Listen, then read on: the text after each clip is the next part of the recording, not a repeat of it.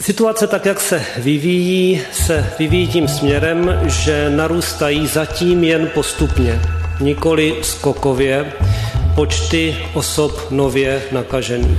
Ty čísla bohužel stoupají, to reprodukční číslo je 1,2 a to znamená, že my musíme okamžitě jednat, i když eh, samozřejmě je to velice nepříjemná situace. Víme, co se děje. O půlnoci ze čtvrtka na pátek přejde Česko do přísnějšího čtvrtého stupně protiepidemického systému PES, rozhodla o tom vláda. Oproti původní verzi čtvrtého stupně systému PES budou moci být tentokrát otevřené obchody. Výjimku dostala i většina služeb, například kadeřnictví, masáže, manikúra, pedikúra a podobně mohou fungovat. Nejedná se, jak občas slýcháme, o rozebírání toho protiepidemického systému. Snažíme se tedy najít kompromis mezi tím, jakým způsobem co nejvíce ochránit všechny naše spoluobčany a na druhou stranu ochránit ty, kteří pracují a eliminovat riziko ztráty výdělku. Pro stravovací zařízení vláda schválila podporu celkem 2,5 miliardy korun a to v programu COVID Gastro. Každý provozovatel dostane 400 korun na den za jednoho pracovníka. Česko se po dvou týdnech rozvolnění od pátku přesunuje zpět do čtvrtého stupně psa protiepidemického systému. Znovu se omezí vycházení, zřejmě i služby, včetně pohostinství. Otevřené by tentokrát měly zůstat obchody. Může se za takové situace podařit zvládnout nový vzestup v počtu pozitivních a nemocných COVID-19? Jak kritickou roli hraje důvěra veřejnosti v opatření? A jsme připraveni na vakcínu, kterou západní země považují za jedinou skutečnou odpověď na pokračující pandemii? Ve Vinohradské 12 mluvíme s hlavním epidemiologem Institutu klinické a experimentální medicíny Petrem Smejkalem. Je středa 16. prosince. Tady je Lenka Kabrhelová a Vinohradská 12. Spravodajský podcast Českého rozhlasu. Petr Smejkal, hlavní epidemiolog IKEMu. Dobrý den. Dobrý den. Tak Česko se tady od pátku znovu vrací do čtvrtého stupně toho epidemiologického systému PES. Co na to jako epidemiolog říkáte? Stálo těch 14 dnů rozvolnění za to? No, asi nestálo. Jednoduchá odpověď. Mně spíš trošku vadilo to, že se ten pes nedodržoval. On se tím nezdiskreditoval, ale myslím, že není dobré, když už se na něčem dohodneme, že máme určité vodítko, zní to směšně, ale ten pes je dobrým vodítkem průchodu epidemí. Je samozřejmě jenom jednou z těch věcí. My musíme dělat ještě spoustu jiných věcí vedle toho, že se budeme pohybovat v psu, ale když už ho máme, tak je dobré se ho držet. Mně mhm. vadilo to, že jsme se tady týden pohybovali v podstatě ve stupni 3, když už jsme podle psa měli být ve čtyřce. No ten systém PES byl reakcí vlády na dlouhodobé volání expertů, jako jste třeba i vy, potom, aby vznikl nějaký takový systém, podle kterého by se bylo možné jasně řídit. A teď tedy kabinet čelí kritice za to, že s tím systémem nezachází adekvátně. Tak jakým způsobem by ho tedy vláda měla využívat, aby to bylo v souladu s tím, co vy očekáváte jako epidemiolog, jako expert? No tak zaprvé Ono se vždycky ty nepříjemné věci říkají asi těžce, ale měly by být komunikovány. To znamená, to, že ten pes se posuzuje každý týden, a tak byla dohana na začátku, z mého pohledu je to teda trošku krátká doba, mohlo se třeba říct 10 dní až 14 dní, a to, že se podle vývoje epidemické situace ten pes může měnit, ale i nahoru, Oni nějak všichni tak očekávali, že to už půjde jenom jako dolů. Ale říct, může to jít nahoru, my to každý týden, takhle byla dohoda, každý týden se to bude ve středu posuzovat a v pátek se to vyhlásí. Tohle zase na začátku mělo být asi opakováno, opakováno, opakováno, aby se lidé divili, že po tom týdnu, pokud ta situace se zhorší, se můžeme posunout nahoru. A teď samozřejmě je otázka, jak říkám, jestli ten týden není příliš krátká doba, protože zase na spoustu těch provozovatelů a podniků, než se na to připraví, otevřou a za týden zavřou a s tou možností ale musí počítat, je to možná k posouzení, jestli to stojí za to a tak dále. No a jak rozumíte tomu, že když byl PES ve čtvrtém stupni, měly být zavřené některé podniky, provozovny, služby. V tuhle chvíli PES přechází do čtvrtého stupně znovu a ty samé podniky, provozovny, služby, některé z nich můžou být otevřené. Tak je no. tohle konzistentní, je to v pořádku? To je právě ten problém, no, že to není příliš konzistentní.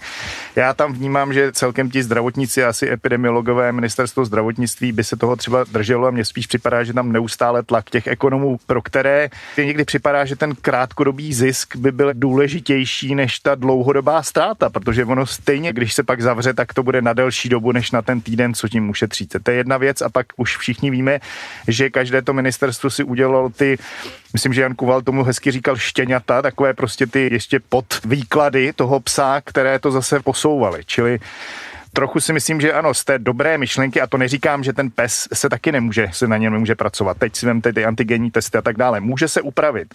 A to je taky třeba říct, ale zas po nějaké době a najednou. A ne mm-hmm. to mhm. prostě po týdnu nějak měnit. Když tedy se na to podíváte z epidemiologického hlediska, ona ta sama otázka by se dala položit právě třeba i ekonomům, tak když tedy je to metoda brzda plyn, která je poměrně rychlá. Říkáte, že to je týden, 10 dnů, teď jsme tedy byli svědky nějaké periody 14 dnů. Hmm. Z hlediska epidemiologického je to dobře? Je to efektivní přístup? Je, ale z mého pohledu je lepší doba 14 dnů. I asi bych řekl, že by víc konvenovalo těm provozům, restauracím, podnikům a tak dále je to dobré, prostě se vám zhorší parametry, které byly dobře nastaveny, tak se přesuneme do jiného stupně. To je dobrý. Jenomže vy musíte stále dělat i to všechno ostatní testování a to trasování, právě to je jediný způsob, jak se nevrátit do toho vyššího stupně, protože samozřejmě, když rozvolníte, tak co jiného, když nic jiného nebudete v tu chvíli dělat, pouze rozvolníte, tak samozřejmě ten virus se chová pořád stejně, takže vám začnou přibývat nakažení, protože zvýší se počet kontaktů, zvýší se mobilita, tak se zákonitě posuneme do vyššího stupně. Smyslem toho všeho je dělat všechno ostatní, co můžeme dělat a my můžeme dělat spoustu věcí, abychom se do toho vyššího stupně v tu chvíli, kdy rozvolníme, vrátili. A to je především to testování a trasování a vysvětlování a komunikace a tak dále a tak dále a vlastně i apel na to, ale to je trošku český problém, že prostě spousta lidí to nedodržuje, že ty restaurace se dají udržet v docela bezpečném epidemiologickém módu. I ty obchody ne po 8 hodině, ne ze spoustou alkoholu, ale pouze na jídlo. Jde to takhle v západních zemích. No jo, jenomže u nás bohužel je to tak, že každý si to tak nějak upraví, pozve si tam teda víc lidí, aby zase rychle vydělal. A je to nefér vůči těm provozovatelům a těm majitelům, který to striktně dodržují, jsou pak naštvaný a celý se to vlastně hroutí. A mimochodem máme epidemiologická data, co se týče toho opětovného uzavření restaurací a kaváren, která by ukazovala, že právě to jsou místa, kde potenciálně může být problém, co se týče šíření COVID-19? Hospody a bary jsou riziková, restaurace záleží na tom, jak velké, jo, to je vždycky, to je stejně jako u obchodu, kolik tam bude hostů na jakou plochu pokud ten člověk dojde k tomu stolu v roušce, pokud se nebojí dát tam svůj telefon, aby se mohl vytrasovat, tak jsou, řekněme, mírném až středním riziku. Není to mega riziko, když to tak řeknu. Mm-hmm. Za těchto těch ale podmínek. To totiž jídlo, bohužel, a my to vidíme v nemocnicích, je riziková věc. vidíme to před Vánoci, když všichni tloustneme a i z toho stresu, ale je to bohužel riziková věc při covidu, protože v tu chvíli si prostě sundáte ten respirátor, pokud je spousta lidí u stolu, tak dojde k nakažení. Jo. To hmm. se děje bohužel i ve špitálech, když jsou malí pokojíčky a sestřičky si nemají kde sednout. Tohle je třeba vnímat, ale za dodržení všech těle těch parametrů, rozestupů, a čtyři lidi u stolu maximálně nebo u velkého stolu se to dá. Mm-hmm. Je to střední epidemiologické riziko, nebo mírně střední, není to úplně zanedbatelné. No a to jsme vlastně zpět u toho, že když se teď tedy třeba restauratéři bouří a říkají, že to není spravedlivé vůči nim, a vláda na to teď už nějak reaguje, tak ale svým způsobem mají důvod pro to si stěžovat, když říkáte z epidemiologického hlediska, že to může být střední. Ale jo, ale my jsme zase už v jiné situaci. Tohle to zase mělo už od začátku se komunikovat, ano, dá se to udělat, je to na těch provozatelích, ale pozor, jestli to někdo porušíte, tak vás zavřem nebo dostanete takovou pokutu, že si to uvědomíte. Oni se mohou stát velkým rizikem a oni jsou tím mírně středním rizikem ve chvíli, kdy ale dodržují všechna ta epidemiologická opatření. Bohužel jsme jak viděli, že dost těch asi ze zoufalství, protože to všichni vnímáme, že to je hrozný pro ně. Já mám spoustu kamarádů, který mají restaurace a to je prostě existenční věc. Ale zrovna tihle těžce vnímali to, že někdo zase to nedodržoval. Takže tohle, kdyby bychom udělali od začátku, to znamená dobrou komunikaci, vynucování těch pravidel, jako porušíte to, tak skutečně vás hrozí zavření nebo velká pokuta, jak bychom se dostali možná do situace, kdy by restaurace mohly být stále otevřeny. Ale to už je takové to kdyby a tohle to není záležitost posledních dvou týdnů. Čili hmm. teď jsou zavřené z toho pohledu, že ta ekonomická situace se zhoršila natolik, že jsme se posunuli. Zcela zjevně, i vy to naznačujete, je naprosto kritická spolupráce veřejnosti. Bez ní se prostě tenhle celý systém neobejde, jestli to má fungovat a Česko má projít jakž takž tou epidemí. Tak jak to vnímáte vy jako epidemiolog? Chápete lidi, kteří prostě už jim dochází síla a ochota se podílet na té celé odpovědi? A jak v takovou chvíli z epidemiologického hlediska tady postupovat? Chápat, nevím, jestli je dobré slovo, vnímám to rozhodně. Ono těch komunikačních chyb bylo tolik, že už se to nakupilo a celá důvěra v ta opatření poklesla. Je to pro mě hrozně smutný, protože my vlastně vidíme světlo na konci tunelu. Teďka máme tu vakcínu a může ještě spousta lidí umřít předtím, než ta vakcína bude, jenom proto, že ta důvěra v jakákoliv opatření už je tak malá, že už se objevují i příklady toho, že lidé si řeknou, já už to vůbec nebudu dodržovat, protože to nedává smysl to není dobře. Pořád ještě můžeme vysvětlovat, pořád ještě můžeme obnovit tu důvěru, protože ta důvěra by stále měla být v toho psa, ta důvěru se ztrácí tím, že se prostě dělají všechny tyhle ty různé výjimky a že se to mění častěji, než by se mělo a že se z toho něco vyjme a tak dále. Ještě se to dá obnovit, ale z tohle mám strach, protože třeba vnímám i to, že už se pár lidí rozhodne, že to nebude vůbec dodržovat, no to jako se blížíme anarchii, to není vůbec dobrý.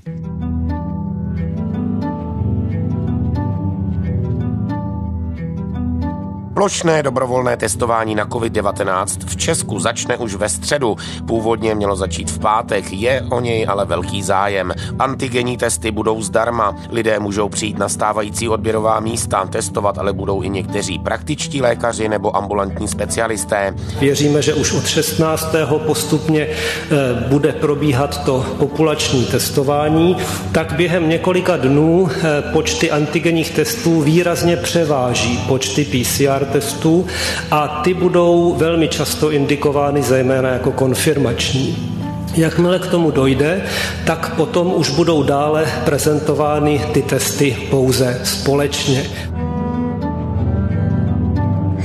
Rizikové skóre protiepidemického systému PES kleslo na 61 bodů. Vyplývá to z dat ministerstva zdravotnictví. Rezort nově zohledňuje ve výpočtu taky antigenní testy, kterými jsou testovaní například učitelé nebo lidé v domovech pro seniory. Rád bych znovu vyvrátil to, že se jedná o nějaké rozebírání nebo nějaké zásadní změny v tom protiepidemickém systému. My se naopak snažíme postupovat maximálně transparentně.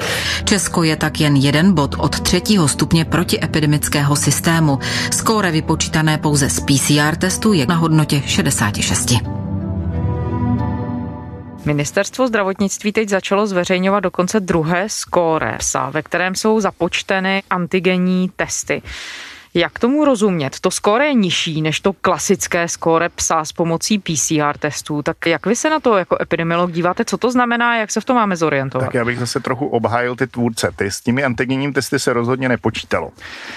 Když to vemu úplně od začátku, ty antigenní testy tady taky stejně jako dobrá komunikace mohly být daleko dřív. Spousta lidí z mého pohledu zbytečně pořád bránilo to, že jediný smysluplný test je PCR. To je pro diagnózu, ale pro epidemiologické testování masivní ty antigenní testy jako jisté hrubé síto stačí.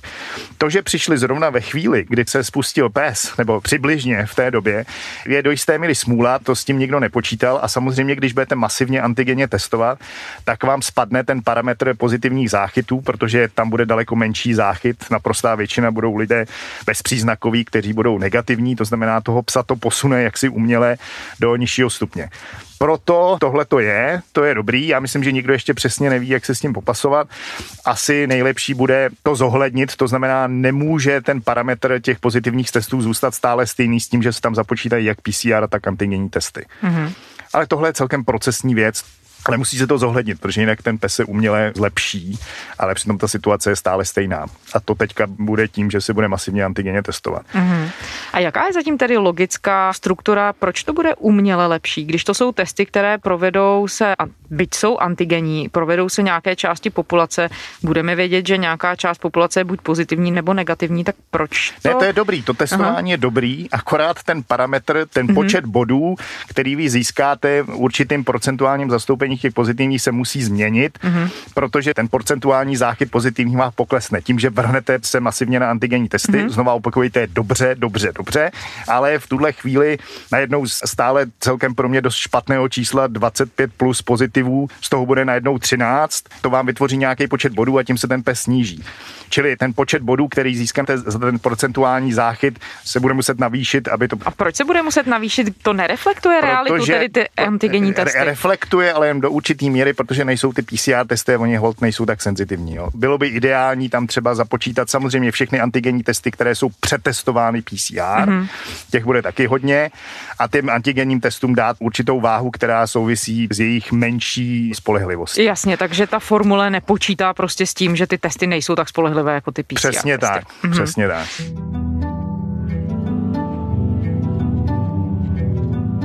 My tady jsme teď v areálu IKEMu.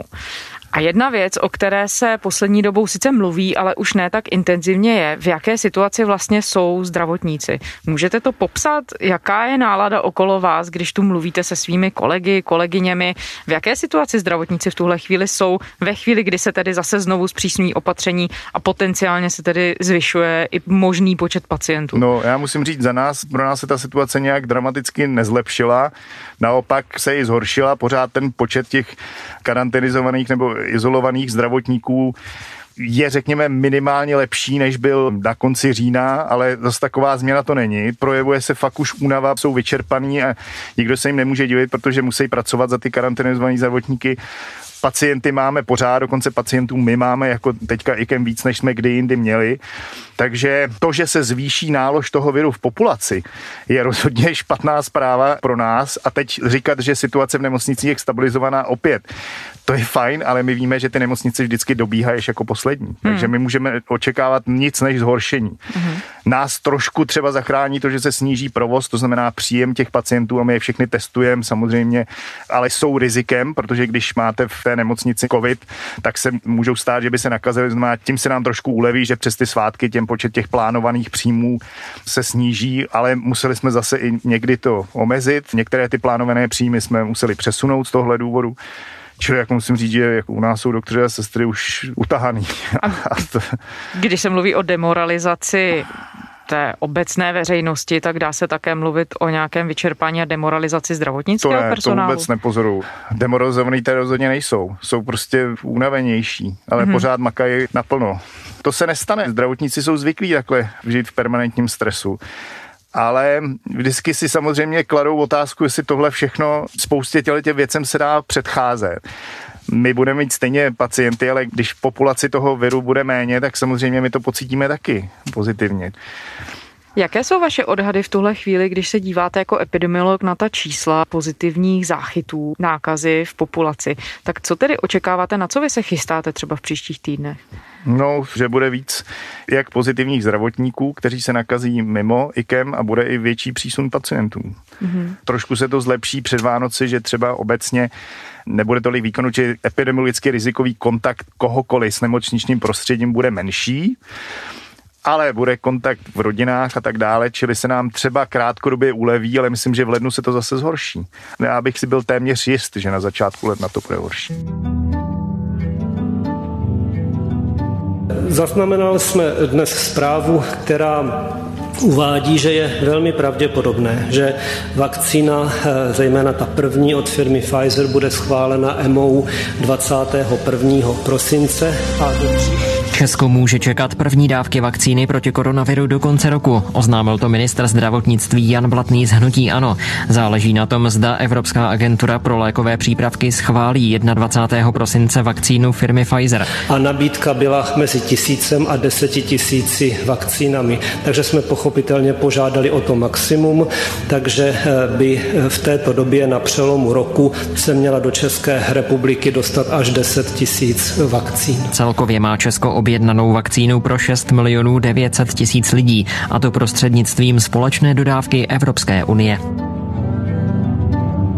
Skoro polovina lidí by se nenechala očkovat proti COVID-19. V průzkumu společnosti Median pro Český rozhlas odmítlo vakcinaci 47% dotázaných. Naopak 40% lidí by se očkovat nechalo. Zbytek, konkrétně 13%, zatím neví. 45% mužů by se nechalo očkovat, vysokoškoláci též by se ve vyšší míře nechali očkovat, 57% vysokoškoláků a ve vyšší míře asi na úrovni 52% uvítají očkovat se voliči ČSSD. V průzkumu se zúčastnilo 1052 lidí, kteří odpovídali mezi 8. až 10. prosincem. Hlavním důvodem, proč by se lidé nechali očkovat, je ochrana vlastního zdraví a zdraví blízkých. Odpovědělo tak asi 80% dotázaných. Vy už jste tu zmiňoval, že tu máme konečně světlo snad na konci tunelu v podobě vakcíny. Hodně se debatuje o tom, v jakém stavu jsou přípravy v České republice na tu velkou vakcinační operaci. Tak vy, když se díváte na tu strategii, víte vy tady v IKEMu, jakým způsobem to očkování bude probíhat? Jaká v tom bude vaše role? Mm-hmm. Dneska jsme kvůli tomu měli pracovní zkusku. My samozřejmě budeme očkovat zdravotníky a chceme taky očkovat naše pacienty. Je to vysloveně velmi riziková populace, protože my máme diabetologický centrum, pak máme kardiocentrum a pak máme transplant centrum. To jsou vlastně ty nejohroženější skupiny skupiny pacientů, takže budeme mít zájem na tom, aby ti, kteří mohou, se očkovali co nejrychleji. No, uvidíme. Jsou to dvě dávky, že jo, ta vakcína se musí skladovat při teplotě minus 80 stupňů. Bude to logisticky náročný, ale musí to být provedený co nejdřív. Vakcinologové mluví o tom, že aby ta akce očkovací mohla být úspěšná, nebo aby to skutečně mohlo mít nějaký trvalý efekt, co se týče potlačení epidemie, takže se musí naočkovat 65, možná 70% populace. Co se stane, pokud se to nepovede? Tak se nevytvoří tak kýžená kolektivní nebo stádní imunita. Bude to pořád lepší, než kdyby se neočkoval někdo. Jo? Má cenu to dělat, i když nedosáhneme těch 65 ta kolektivní imunita je dobrá v tom, že v tu chvíli vám tahle ta hra z proočkovaných chrání ty, které se očkovat nemohou. To je u každé nemoci jiné. Tady se to odhaduje, že to bude těch, řekněme, 70%. Čili v tu chvíli se celá společnost může oddechnout a i ti, kteří se třeba očkovat nedali, nebo ti, kteří se očkovat nemohli, mají alergickou reakci a tak dále, si mohou říct, ke mně se to stejně nedostane, protože ta bariéra těch očkovaných mě chrání. To je smysl té kolektivní imunity a proto chceme dosáhnout tohle čísla. To by bylo ideální. Já bohužel, co zatím vidím ta čísla, tak obecně ve východní Evropě ten zájem je menší než v západních. U nás je to tak asi půl na půl. Já doufám v to, že jakmile se s tím začne, víme zase, jaký jsme v Čechách skeptici, takže po 14 dnech, když nikomu se nic nestane a nezmedializuje se nějaká alergická reakce, která ale vždycky samozřejmě může být a dá se dobře vyléčit, tak se to rozjede a dostaneme se na těch 75%. A existuje v tuhle chvíli nějaký model odhadu, jak ta epidemie bude vypadat ve chvíli, kdyby se třeba nechalo naočkovat jenom 20% lidí? Tak ten virus se bude šířit dál. To znamená, pokud se nechá očkovat jenom 20% lidí, tak je tady riziko, že stále nějaká opatření budou nutná, protože stále vám bude třeba přibývat počet nakazených, když zrušíte veškerá opatření, která teďka máme. Budeme zase v lepší situaci, protože tady bude těch 20%, ale pořád se to bude šířit. Jo? Hmm. Ta výhoda těch 75 nebo 70% je v tom, že v tuhle chvíli vám výrazně ubyde téměř by mohl i vymizet šíření toho viru a my si řekneme, máme jenom roušky, ale jinak jedeme dál. A dělá v tuhle chvíli vláda dost pro to, aby přesvědčila lidi o tom, že by se měli jít nechat očkovat? Tak zatím ne, ale já doufám, že se to rozjede v následujících třích týdnech. Mám zprávy, že se chystá velká kampaň, tak doufejme z mého pohledu nejlepší, když jsem na kameru, jako ve státech, když se nechal očkovat Bush, Obama a Clinton, myslím, prostě když ten obraz toho člověka, který zná, jak se nechá očkovat, aby to viděl, je něco, co hrozně pomáhá. Jo. Takže příklady opravdu táhnou. Příklady táhnou a do toho by se měli zapojit politici, umělci, lékaři, všichni, komu lidé věří, dát svůj obličej na kameru a dát svůj sval, do kterého budou očkováni ramení na kameru a nebát se toho, že mě někdo uvidí, jak si nechávám tu vakcínu dát. Víme, jak to s tou důvěrou lidí vypadá. Je to v tuhle chvíli ta jedna jediná šance, kterou my máme? Je to karta, na kterou bychom měli vsadit ta šance, kterou máme pro to, abychom tu pandemii překonali nějak no tak, rozumně? Taky můžeme, ale to jsme už měli. Vemte si příklad jeho východní Asie. Tak tam tím masivním testováním a trasováním a izolování těch pozitivních dosáhli toho, že tam žádná opatření nejsou. My tuhle tu brzdu plyn máme proto, že se ho zapomnělo na to trasování a testování a na ty jiné způsoby, jak to reprodukční číslo uhlídat na velmi nízké úrovni. Hmm. Takže pokud teda tohle nemáme a pořád to nemáme, tak opravdu nám už zbývá jenom ta vakcína teď bude to antigenní testování, takže zase myslím, že i se přidá plynu v ohledu toho testování. Pak samozřejmě to, co také přichází celkem pozdě, je opravdu motivace těch lidí se nechat testovat, motivace těch lidí nebát se udávat kontakty. To souvisí s těmi kontakty v restauracích k lepšímu trasování.